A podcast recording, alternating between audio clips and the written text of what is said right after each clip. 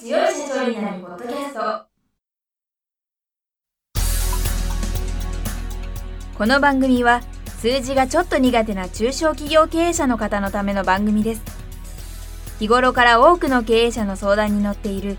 中小企業診断士と税理士の2人の対談形式で中小企業の現場の目線から専門知識を分かりやすく解説します。会社経営に数字を上手に活用していただくために会計税金融資などをテーマにお伝えしていきます。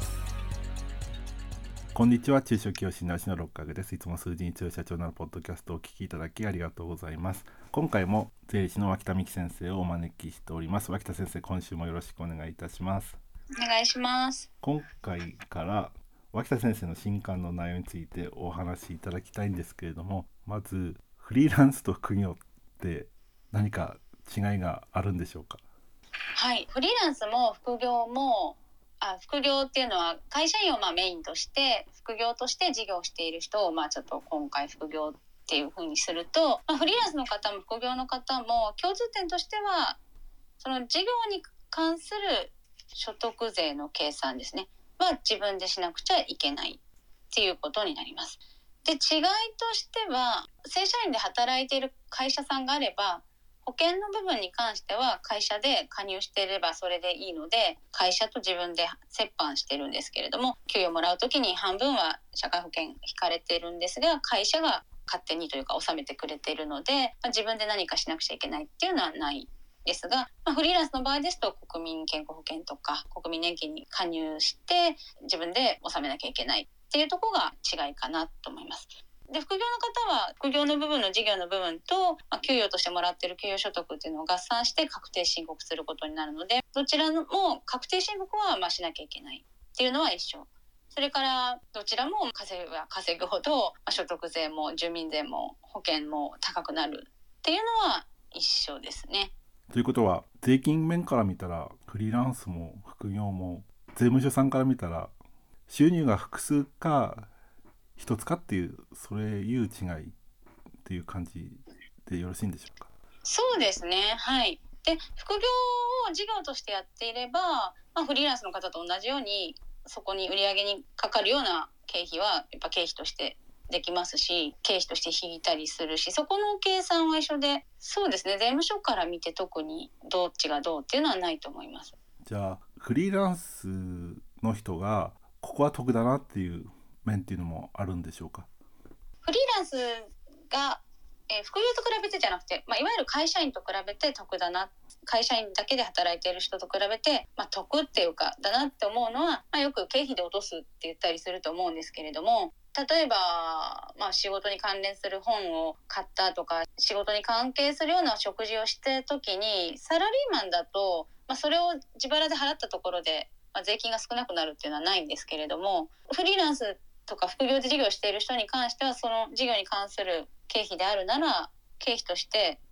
計上してただの出費じゃなくて経費になるので税金がその分少なくなるっていうのはまあメリットなのかなと思います。はい、例えば交流会に参加して飲食したとか打ち合わせで食事をした時って何かこういう目的で会食しましたみたいな記録って残しておく必要があるんですか？いやまあ別にそこまで正直なくって、まあ、どこに誰ととかは私はまあメモはしてないですね。どこでどのお店で食事をしたのかとか物を買ったのかとかが分かるようにはしてますけれどもそこまではなくても大丈夫です。じゃあ正直にやるっていうことは前提ですけどある程度はサラリーマンよりは得ですねそうそうそうなんですで授業に関するものがなんですけれどもそれでこの漫画でもそう領収書探偵っていうのが なんかミキティって出てるんですけど例えばこの1枚の領収書を見ただけでじゃあその食事が授業に関連するものなのか、まあ、家族のただのご飯なのかっていうのは、まあ、私も税務署の人もその1枚見ただけでは正直わからないんですね。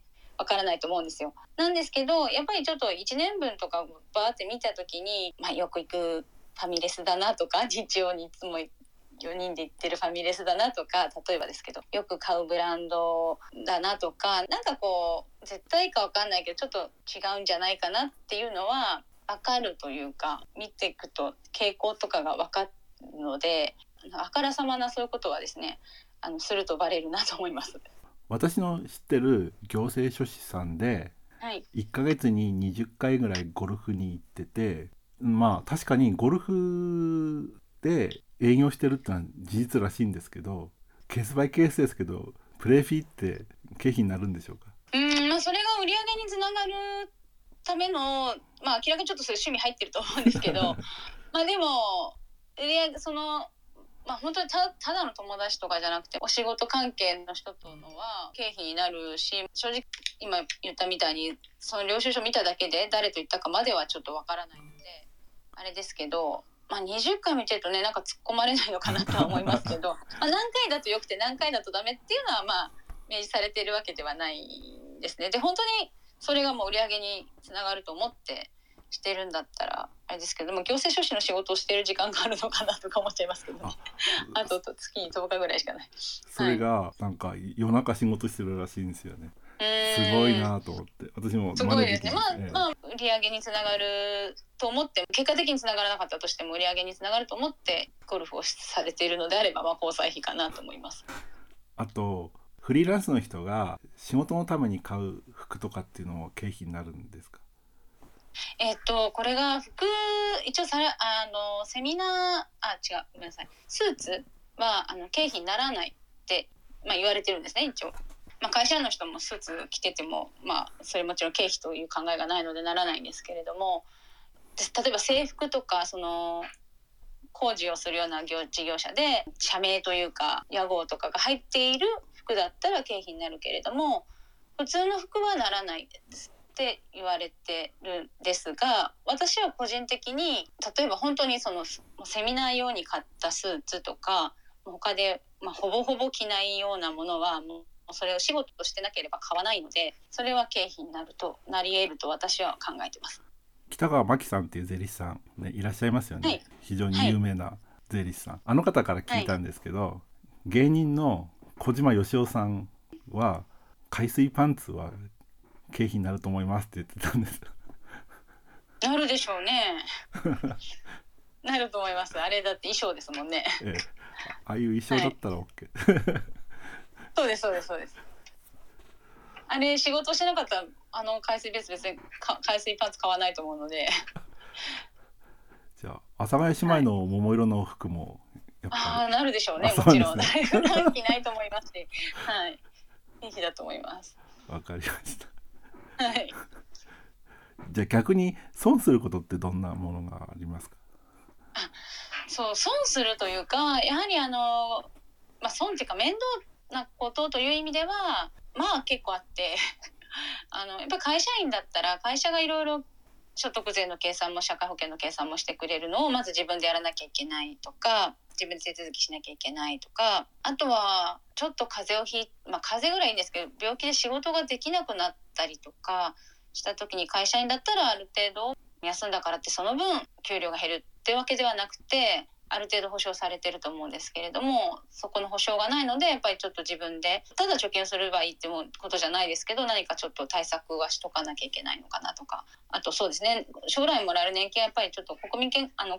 国民年金金額が払うのも少ない分も将来もらえるお金も少ないですし退職金がないので退職金を自分で準備しなきゃいけないなとか、まあ、そういったところを、まあ、損することじゃないけどデメリットとして挙げて、まあ、それにじゃあどうすればいいかっていうことを、まあ、この本では書いてます。そうですね今の件は私もそうだなと思うし、ね、年金って会社と折半じゃない部分って辛いなと思うし、うん私健康保険がね辛いなと思ってるんですよね。しょうがないんですけどね、はい、でもフリーランスになったからっていうメリットもあるので、そうですもちろんはい。なんかなんか両方見ないとっていうかね。悪いところがあるからねそうですフリーランスがダメっていうわけじゃないなって。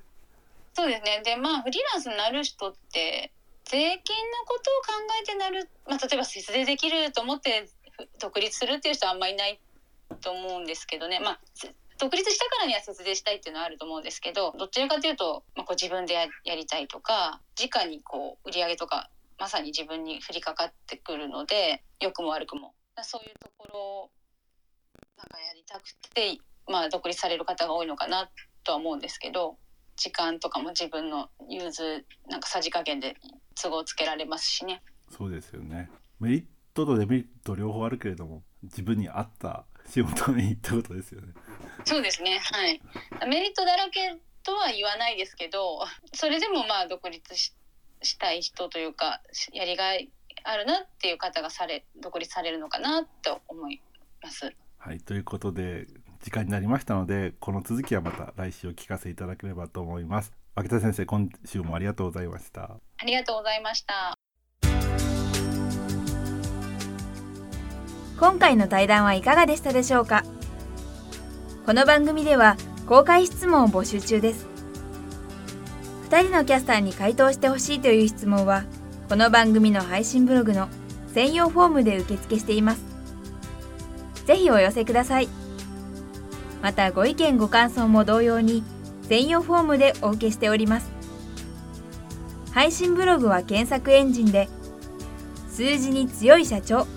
と検索し最初に出てくるブログです。それでは次回もどうぞお楽しみに。